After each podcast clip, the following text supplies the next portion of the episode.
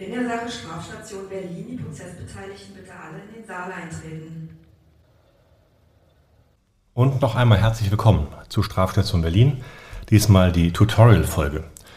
Wir haben ja gerade herausgearbeitet, dass es wichtig ist, gerade im Bereich von Ermittlungen im der, Bereich der organisierten Kriminalität Einblick zu bekommen in die an sich geschlossenen Milieus und dass es deshalb auch wichtig ist für die Strafverfolgungsbehörden, Hinweise von V-Leuten aus diesen Milieus herauszubekommen. Deshalb soll uns das heutige Tutorial dazu dienen, noch einmal abzugrenzen, was eigentlich V-Leute sind, was verdeckte Ermittler sind, was das Ganze für die Klausur möglicherweise bedeutet. Und wir wollen uns auch kurz mit der Zwischensituation beschäftigen, den nicht öffentlich ermittelnden Polizeibeamten, den sogenannten NÖBs. Von der Grundunterscheidung her Verdeckte Ermittler sind Polizeibeamte. Und zwar Polizeibeamte, die unter einer ihnen verliehenen und auf Dauer angelegten veränderten Identität, einer sogenannten Legende, ermitteln. Dafür gibt es auch rechtliche Regelungen, nämlich 110a folgende StPO. Und aus 110a Absatz 2 ergibt sich eben auch, dass es sich bei verdeckten Ermittlern um Beamte des Polizeidienstes handelt. Verdeckte Ermittler dürfen auch nur bei bestimmten schweren Katalogtaten überhaupt zum Einsatz kommen und wenn sich die Maßnahme tatsächlich gegen bestimmte Personen richtet, wenn es also ein Ermittlungsverfahren gegen einen bereits namentlich bekannten Beschuldigten ist, dann unterliegt die Maßnahme auch nach 110b Absatz 2 einem Richtervorbehalt. Das gleiche gilt auch, wenn im Rahmen eines solchen Einsatzes Wohnungen betreten werden sollen. Insofern brauchen wir hier also eine richterliche Anordnung und bei Gefahr in Verzug obliegt die Anordnung dann nicht, wie bei anderen Maßnahmen, der Staatsanwaltschaft und den Ermittlungsbeamten der Polizei, sondern eben nur für einen beschränkten Zeitraum ausnahmsweise der Staatsanwaltschaft.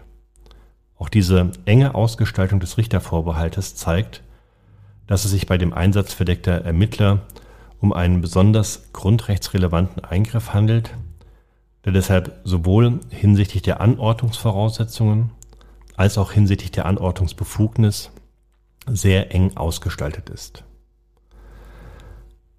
Klausurrelevant könnte das Thema verdeckte Ermittler vor allem in sogenannten Hörfallenkonstellationen werden.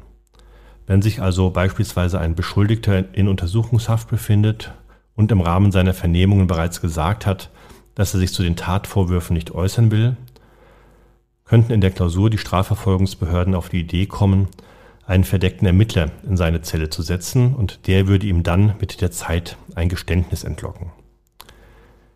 In diesen Konstellationen handelt es sich dann um eine Umgehung des bereits ausgeübten Schweigerechtes, bei der auch noch zusätzlich ausgenutzt wird, dass es im gemeinsamen Haftraum nicht allzu viele andere Ansprechpartner gibt.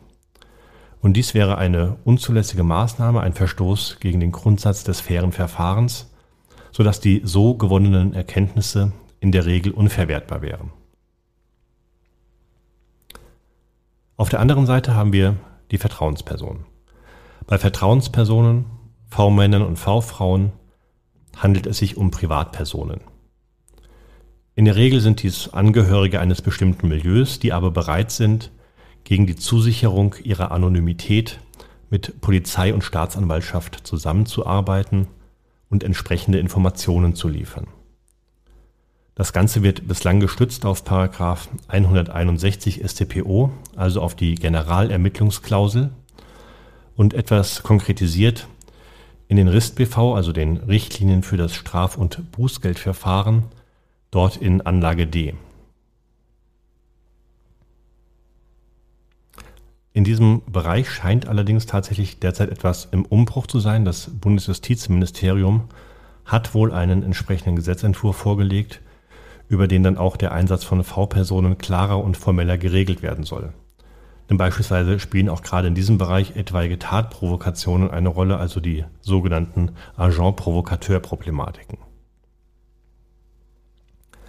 Um die Anonymität von V-Leuten auch tatsächlich gewährleisten zu können, hat man im Rahmen der alltäglichen staatsanwaltschaftlichen Arbeit keinen direkten Kontakt zu diesen, sondern man arbeitet mit seinem Fach-LKA zusammen und das Fach-LKA arbeitet dann mit einem speziellen LKA für V-Leute zusammen. Nur den dort tätigen Polizeibeamtinnen sind die V-Leute tatsächlich unter ihren Klarpersonalien bekannt. Das bedeutet, wenn man als Staatsanwältin oder Staatsanwalt in einem Verfahren eine Frage an eine V-Person hat, wendet man sich an das LKA, das gibt die Frage weiter und irgendwann gibt es den sogenannten V-Mann-Führer, der dann die V-Person fragt, die entsprechende Antwort der V-Person entgegennimmt und in einem Vermerk erfasst und diesen Vermerk dann zu den Akten gibt. Es gibt also nie eine unmittelbare Vernehmung von V-Leuten, sondern es kann immer nur der V-Mann-Führer als Zeuge vom Hörensagen in einer Hauptverhandlung vernommen werden. Deshalb berührt diese Thematik auch den Bereich der sogenannten Beweisthemenverbote. Das bedeutet, dass bestimmte Aspekte eines Sachverhalts auch in einer Hauptverhandlung und in einem Urteil nicht thematisiert werden dürfen. Und das hängt wiederum zusammen mit den sogenannten Aussagegenehmigungen.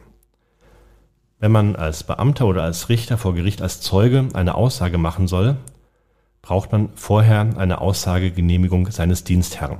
Sonst liefe man Gefahr, sich selbst strafbar zu machen, nämlich wegen des Verrats von Dienstgeheimnissen. Als V-Mann-Führer unterläge man wie jeder andere Zeuge auch vor Gericht der Wahrheitspflicht. Ein V-Mann-Führer müsste also grundsätzlich auch die Frage, um wen es sich bei einer V-Person handelt, wahrheitsgemäß vor Gericht beantworten. Das läuft aber logischerweise der Zusage der Anonymität zuwider.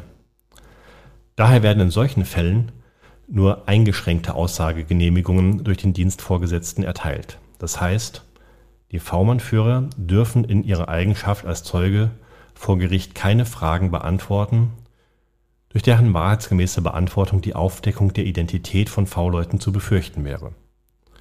Und damit besteht hinsichtlich dieser Aspekte ein Beweisthemenverbot. Die Erkenntnisse dürfen nicht in die Hauptverhandlung eingebracht werden. Kurzer Wechsel in die Verteidigerperspektive. Sollte man mit dem Umfang einer Aussagegenehmigung nicht einverstanden sein, muss man dies im Eilrechtsschutz vor dem Verwaltungsgericht geltend machen, weil die Erteilung einer Aussagegenehmigung keine strafrechtliche, sondern eine verwaltungsrechtliche Frage ist. Zwischen der V-Person einerseits und dem verdeckten Ermittler andererseits gibt es dann noch den Bereich der nicht öffentlich ermittelnden Polizeibeamten, kurz NÖB.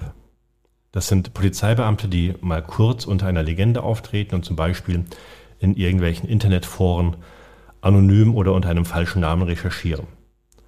Das machen sie aber eben nicht dauerhaft und als Kernaufgabe ihrer polizeilichen Tätigkeit, so dass sie noch nicht als verdeckte Ermittler gelten.